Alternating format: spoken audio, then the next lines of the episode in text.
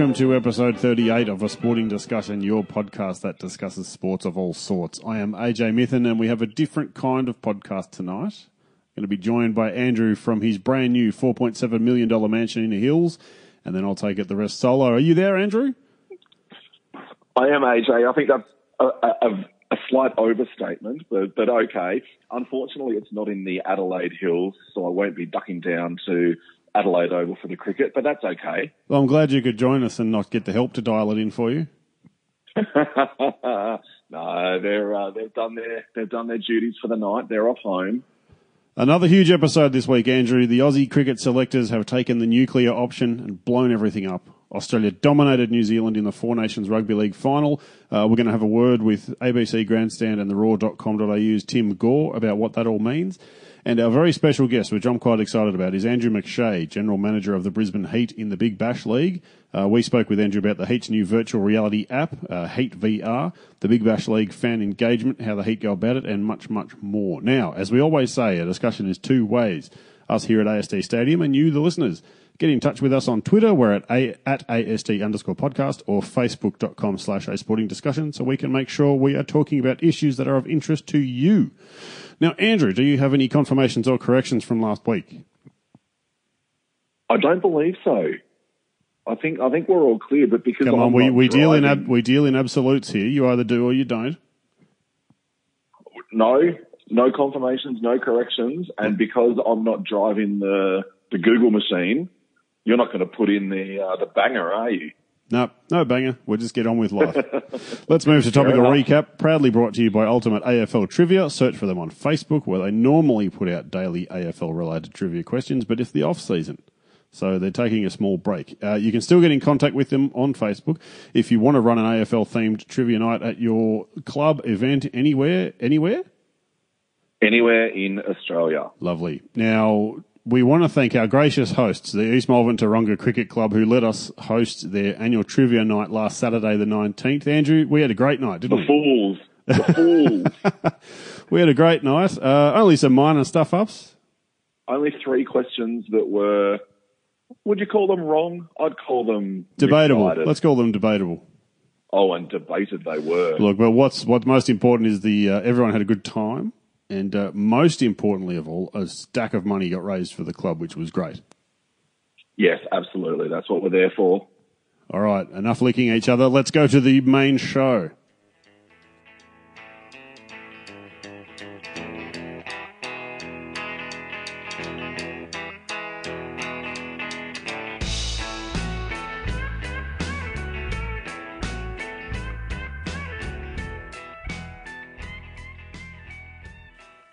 Time to talk cricket yet again. Uh, what a summer we've had, and summer hasn't even started. It's a three test series against South Africa. Australia's down 2 0. Uh, South Africa's captain, Faf du Plessis, faced a ball tampering charge uh, hearing today. He was assaulted, uh, in air quotes, by a reporter from Channel 9 at Adelaide Airport. And just to top it off, Australia's selectors decide to blow everything up and rebuild the team out of nowhere after weeks and weeks of saying that they weren't going to do it. Now, Andrew, help me out. What the hell is going on? I don't know, but I like it. I've been calling for massive, massive nuclear style blow ups, resets, rebuilds, whatever you want to call it for the Australian cricket team for a very, very long time. I'll get onto that in a sec because news has just come through and we know the the foibles of breaking news on a podcast. Oh, we But- love we love breaking news on a podcast. Faf du Plessis has been fined, depending on which article you read, either 50% or 100% of his match fee, but he will be playing against Adelaide. That's So- actually his Is- second. So is that uh, a his conviction? second- Is a fine a conviction? So he's guilty. yes, he pleaded not guilty. Um, he was fined. It's it's his second sanction after he was fined for rubbing the cricket ball on the zipper of his trousers pocket. Oh. uh, a couple of years ago. Yes. Now let us just say at this. Let us just say at this moment, Andrew, that there's no suggestion at all that what he did made Australia play the way they did.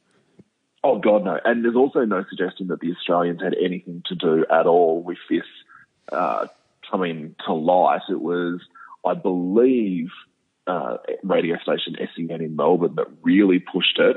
Although I have heard that apparently Steve Smith in the first test was seen uh, discussing something very in depth with one of the umpires, and the Channel 9 camera crew were told to make sure they keep focused on Faf. So, depending on who you believe, mm. the Australians either did or didn't have anything to do with it. But look, are we being sore losers? Are we sore losers here? Oh no, no, no, we were rubbish. Um, oh no, I know we were rubbish, but this is a decent excuse to, you know, make an excuse. Yeah, I guess it depends on what's where whereabouts you fall in how bad what he did is.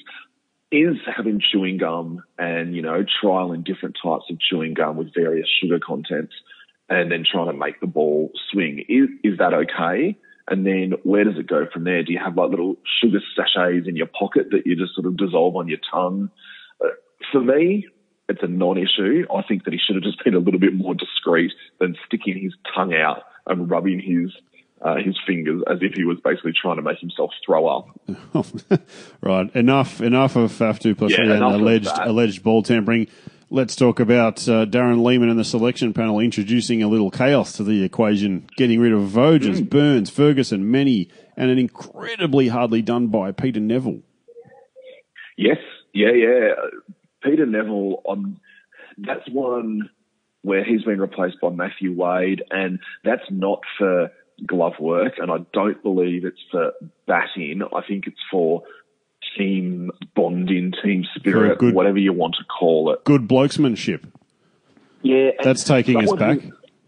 Well, but someone who's a little bit more outgoing, and Australia has always always wants their wicketkeeper to be chirpy, and I think that that you know glosses over the one main role that they have, which is to take catches when the ball comes to them, mm. which Matthew Wade was really poor at in his last uh, stint in the Australian team. Remember when but, it was the wicketkeeper's job to stand behind the wickets and not let anything go past him? Yeah, and then Adam Gilchrist came along. Uh, and uh, so did Quinton de Kock. yeah, yeah, yeah. Well, the one that I feel sorry for, and possibly two, uh, Callum Ferguson definitely, and maybe Joe Mennie as well, depending on whether he gets another shot. Callum Ferguson has worked in first class cricket for 12 years. He's finally got his shot after two knee injuries. One of those suffered whilst playing a one day for Australia.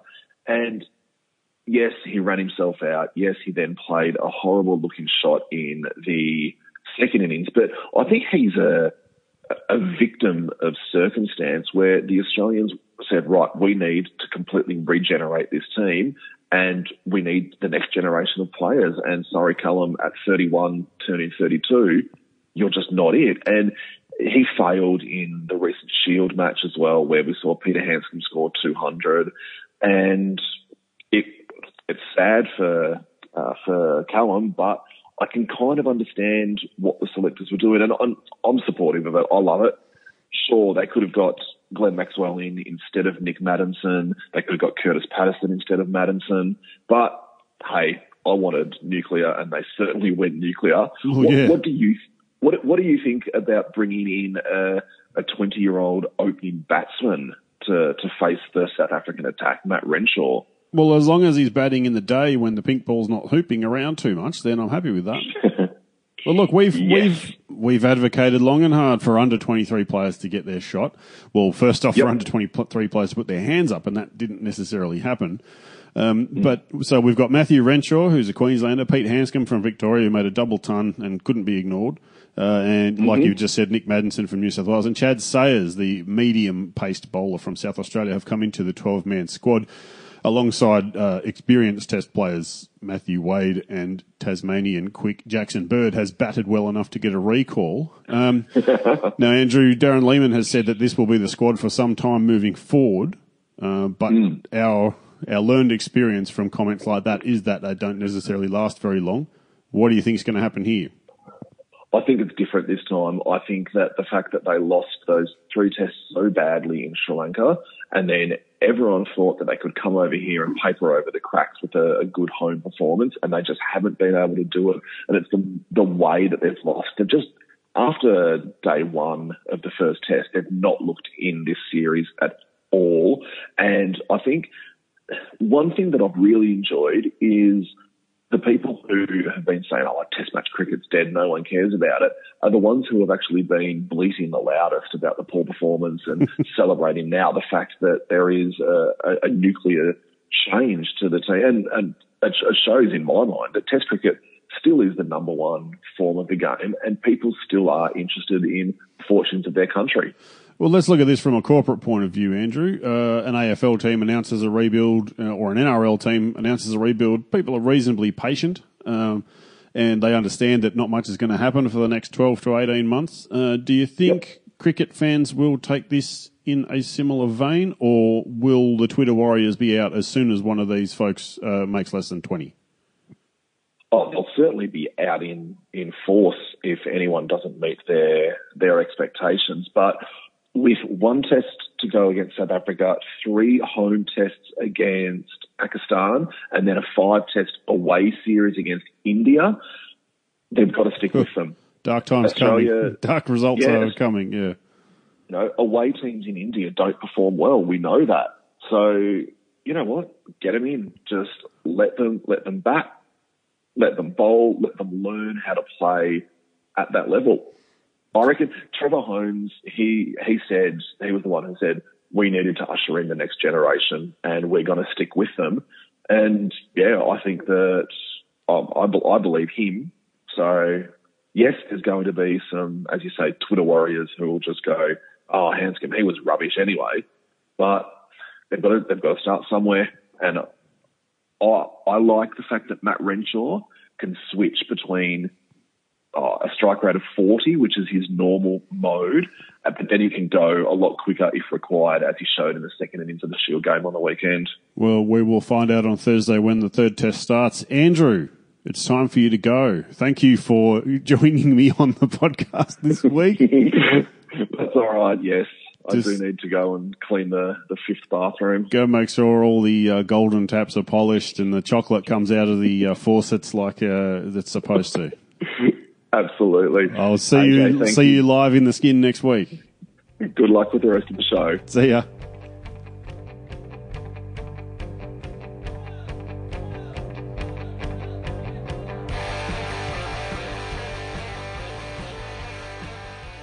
Sticking with cricket, and it's time for our special guest, who this week is Andrew McShea, the General Manager of the Brisbane Heat here in the Australian Big Bash League.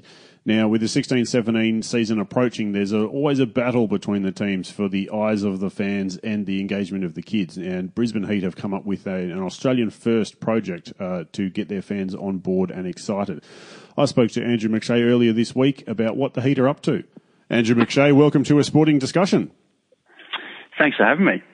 Oh, great to have you on. Um, now, the main reason why we've got you on the podcast is to talk about Heat VR, which is a uh, an Australia First uh, fan engagement project that the club has put together. Can you tell me what it's all about? Yeah, sure. Look, I guess um, you know we've always thought ourselves at the Brisbane Heat as, a, as an entertainment brand, and you know with that in mind, and, and thinking about innovation and um, you know continued sort of development, we we um, we started to to get into this digital space, and um, VR such a um, such a new uh, new industry, and, and you think about you know, 12 months ago it was very, very much sort of uh, in its early days. And for us, um, we want to try to create, um, I guess, recreate thinking through the mind of our fans. Um, that question that we've all asked as a kid growing up, no matter what your sport um, has been, is you know what is it really like? What's it like to be in the change rooms? What's it like to be out in the middle? Um, and I guess from a Big Bash point of view, um, with limited home games, we only get four nights a year um, to to um, to experience what it's like on game day. Um, those are the sort of questions we asked ourselves, and and where we ended up was uh, was in virtual reality, which has been um, yeah extremely exciting. Yeah, I've had a bit of a play around with it. Um, I especially like the 360 degree interviews uh, where you can, well, you pivot 360 degrees while the interview is going on, but there's also, you can get a tour of the rooms, uh, head out into the middle, like you've just said. Um, it's all really interesting stuff. So, how, how did the idea come together? Um, really, genuinely, it was it was about um, having a think about how do we, um, what can we do in the innovation space, what can we do with digital. Um, look, we believe when it comes to game day experience, we put on one of the best shows in Australian sport, and um, how can we take that to more people when you've got limited games? How can we take that to people in regional Australia? How can we take that to people overseas? And um, sort of went through um, that process over probably a three month period and spoke to a lot of different um, suppliers um, in this space and um, and then we were away and, and ended up um, you know developing Heat VR and I guess Heat VR lives on an app as, as you said and there's there's three key features with the app. One is um, the VR experiences so you get to hop in the change rooms. You also get to be out in the middle of the Gabba.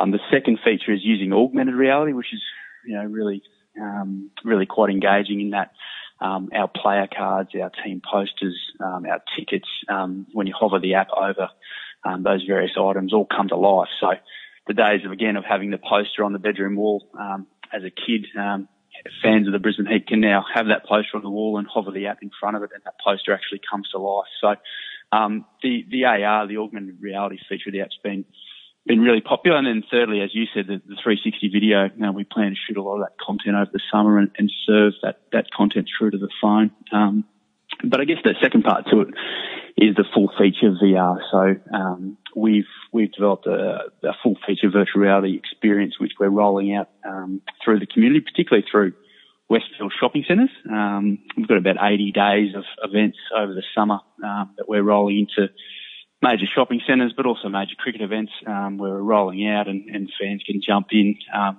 and actually have a bat, uh, can face six balls facing Ben Cutting um, in virtual reality, standing out in the middle of the Gabba. So, yeah, it's look, it's it's been fantastic. Um, early days, we, we only launched about a month ago, but um, we're seeing some some some great feedback come through and some some great numbers.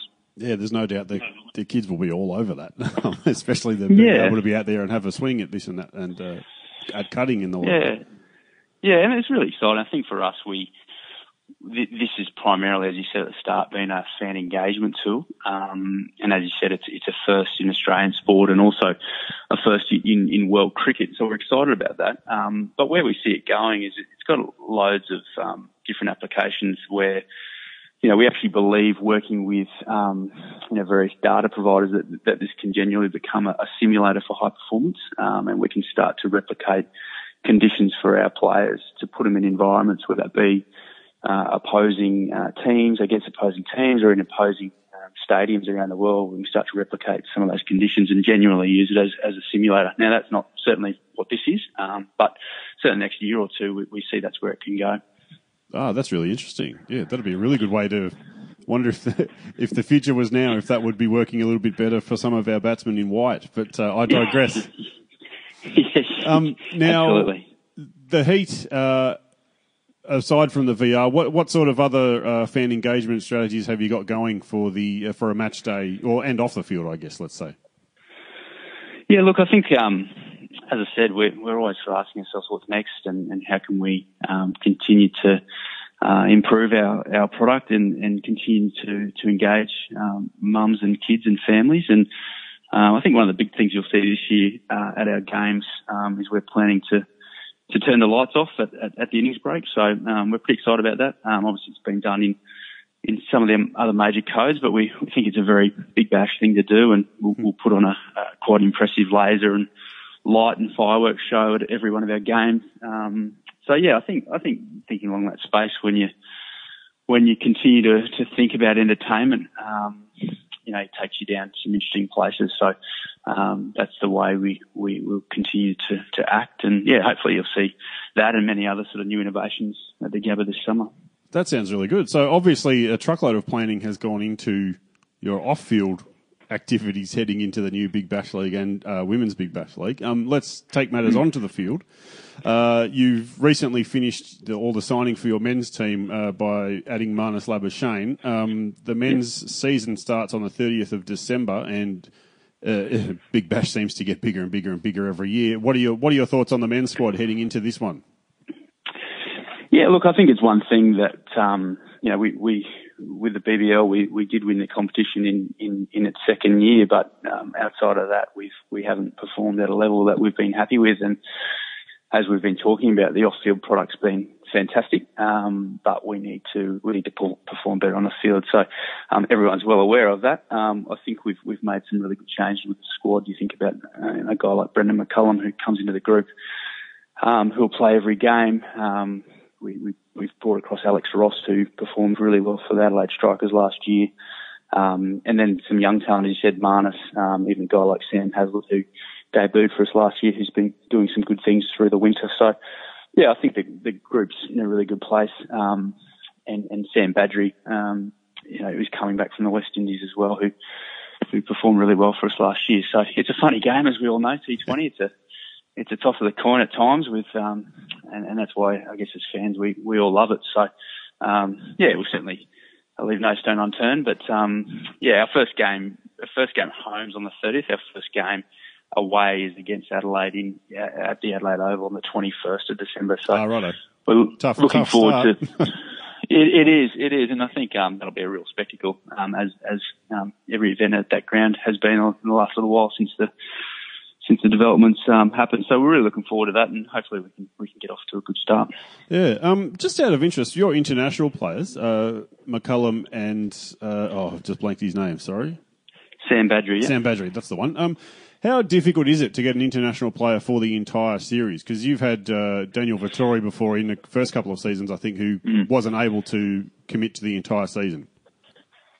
Yeah, look, it's challenging. I think with the you know the amount of cricket that's being played, it's, it's always difficult um, to try and line up um, those guys um, that can, can can commit for the whole season. I think for us more recently, particularly last couple of years, it's been um, driving our decision. Probably more around who we get is, is getting those guys that can commit for for at least the majority, if not all the games. I think that's that's really important to the group to have that stability. Um, probably the first few years is BBL was maturing. There was, you know, we were a club that certainly had sort of guys come in for a game here and two games there, and um, you know, I think that can work. But I also think over a longer period, you probably want that stability. So it's challenging, but you know, you look at a guy like Brendon, he's probably perfect candidate where he's just recently retired from international cricket. Um, you know, he's he's still in fantastic um, condition, and um, you know, he's, he's perfect to come and play all games. So yeah, it's a little challenging, but um, I think it's important you try and get that stability. Yeah, McCullum will be fantastic to watch. Um, just over to the women's side, and speaking of imports, you've got Smriti Mandhana from India,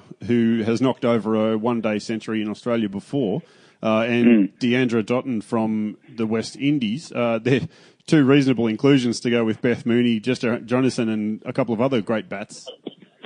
Yeah, it's uh, it's looking like a fantastic squad, to be honest. Um, yeah, I think um, having both those overseas players coming in will just add that uh, extra firepower in that in that batting lineup to what is already a, you know a, a pretty lethal looking um, to the top six. So, you know, I think the girls were, were disappointed with with how they finished last year. They started really well in the tournament, um, probably didn't finish the way they would have liked. So, a bit like our, our, our men's team, the the women's team is certainly looking to um, you know to turn that around. Um, and, and WBBL, you know, it's, it's been such a such a success, um, and we're only going into our second year. I think we quickly forget that, but um, you know, seeing it's more amazing, games this year amazing. on, yeah, I think the you know Channel Ten have been fantastic across you know both leagues, but I think this year with WBBL to see more games on on prime time um, and on Channel Ten will be fantastic, and and you know the the knock on effect that that has for.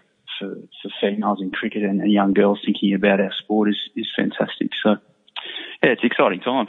Yeah. Um, just uh, before we wrap it up, uh, just to the league as a whole, uh, how how competitive is it in the back offices, in the top echelons of the clubs? Yeah, look, I think it's obviously it's you know extremely competitive on the field, and that's one thing that's been so great about BBL is that the product's been been so good on the field. I think off the field, um, you know, I think we can we all lean on each other to a degree. I think there's um, there's a there's a good culture of, of collaboration and you know a lot of a lot of idea sharing. I think that goes on behind the scenes. So I think the the, the group's um, you know pretty good in that regard around you know, trying to challenge each other and trying to set new benchmarks, um, whether that be through through marketing or fan engagement or, or sponsorship or membership growth. Um, but yeah, no, it's definitely definitely competitive, which I think is only a good thing for the for the league as a whole.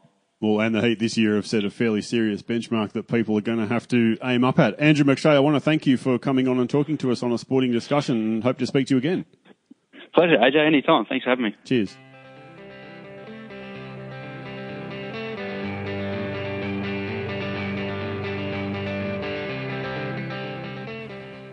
Time to talk some rugby league with very good friend of the show, ABC Grandstand and the roar.com.au's Tim Gore. Uh, we spoke about the Four Nations that just wrapped up on Monday morning, our time, uh, how the teams in it went, uh, a bit of trouble in New Zealand international rugby, and much more. Don't miss this one. Tim Gore, welcome back to a sporting discussion. It is delightful to be back with you, Tony. We love to have you on. Now, we're here to talk Four Nations Rugby League. Uh, the 2016 Rugby League season has finished, finally. We're closing in on December. Um, Australia are back at number one where they feel they rightly belong and they hold the Four Nations Champions trophy uh, after going undefeated through the series and ploughing New Zealand 34 to 8 in the final. Tim, what did you make of the tournament? Uh, look, I, I think after a very slow start for Australia, um, where they didn't look that convincing in their match against the Kiwis, I think they, they won that by a very short margin in the end. And right at the death, you know, New Zealand uh, were looking to try and steal that match, and you thought, oh, maybe maybe they might lose it. Then, of course, Australia went on and absolutely flogged the uh, the Scottish Invitational side. I'd like to refer to them as uh, due to the grandfathering rule. Not sure how many of those, you know, like uh, said, oh, hi, I'll have a bralik next, and eh.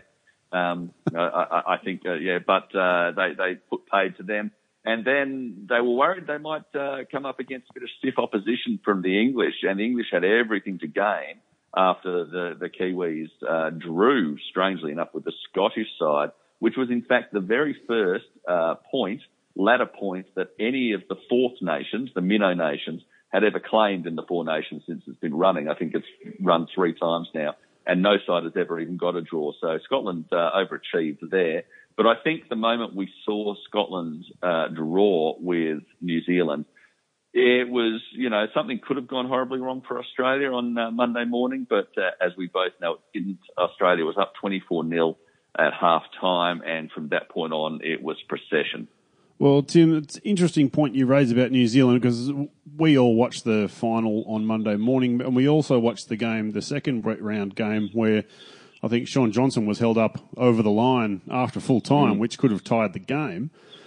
Uh, where to for New Zealand? Uh, David Kidwell, their coach, is absolutely copying it from all sides for his, uh, well, A, for selecting Tohu Harris at five eight, but also for, I guess, uh, more defence heavy focus, which if it comes off is great, but it didn't come off at all.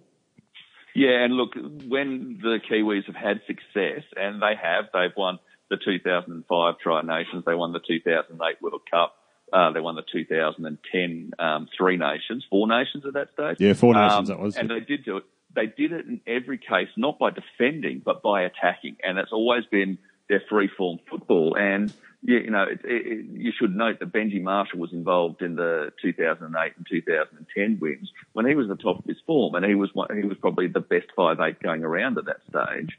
And the rest of the side held up because the forward pack for the Kiwis is good. There's nothing wrong with that at all. And although there was a lot of flack for um, picking Tohu Harris there, um, and, and, he did have other options in Lola Lolohea and Pusatua.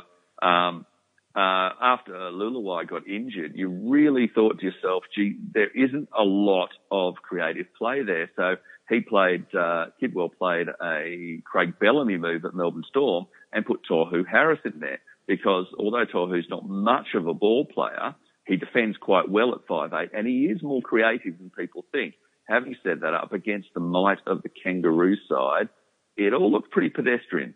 Yeah, this is. Uh, I try to avoid hyperbole here on a sporting discussion, but this is one of the best Australian rugby league teams we've seen going around, isn't it?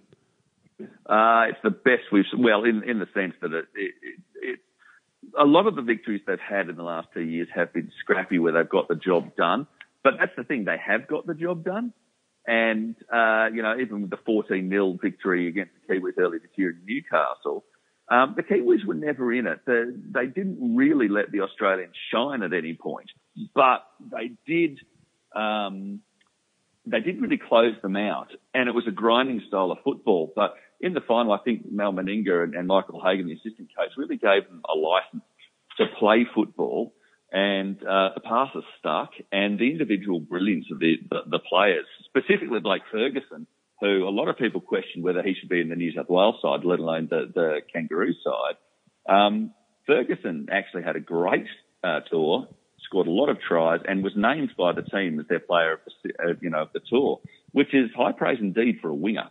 Yeah, he shone on the wing, didn't he? Usually comes out of the centres. Look, it's always been, yeah, that's right. It, it, it's always been the case that the guy can be anything he wants to be, but half the time what he wants to be is a guy sitting on a roof drinking a cruiser. so, you know, if, if, he can knuckle down and, and, and do his job, he's fantastic in defence. He's great in attack. He's got fantastic hands. He's fast and he's strong. You know, the, he's got gifts coming out his posterior. So it's nice to actually see him realise them.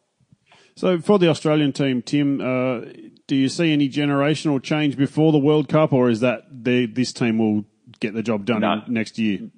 There'll be one or two little tweaks going through, probably like we saw Sam Thaiday miss out on this mm. match because he had uh, uh, James Graham inflicted uh, head injury, and a number of times James Graham's accidentally done that. Um, but we saw him drop out, and Big Shannon Boyd came in, who had a whale of a game. Um, didn't play that long, but for, I think it was nine runs, ran over a, hundred metres, didn't miss a tackle, and made 17 of them. So um, there's no shortage of players to come in. And it's interesting that both Shannon Boyd and Trent Merrin can't get a run in Sky Blue at the present moment, but gee, that would yeah. be good for Australia. Trent Merrin um, was fantastic, wasn't he? And, and I think Laurie Daley is going to really have to mount an argument as to why Trent Merrin doesn't play in Sky Blue next year because he is a perpetual motion machine he looks like he swallowed a sheep, but he keeps running all day. He's fantastic in attack, and his defence is really, really good.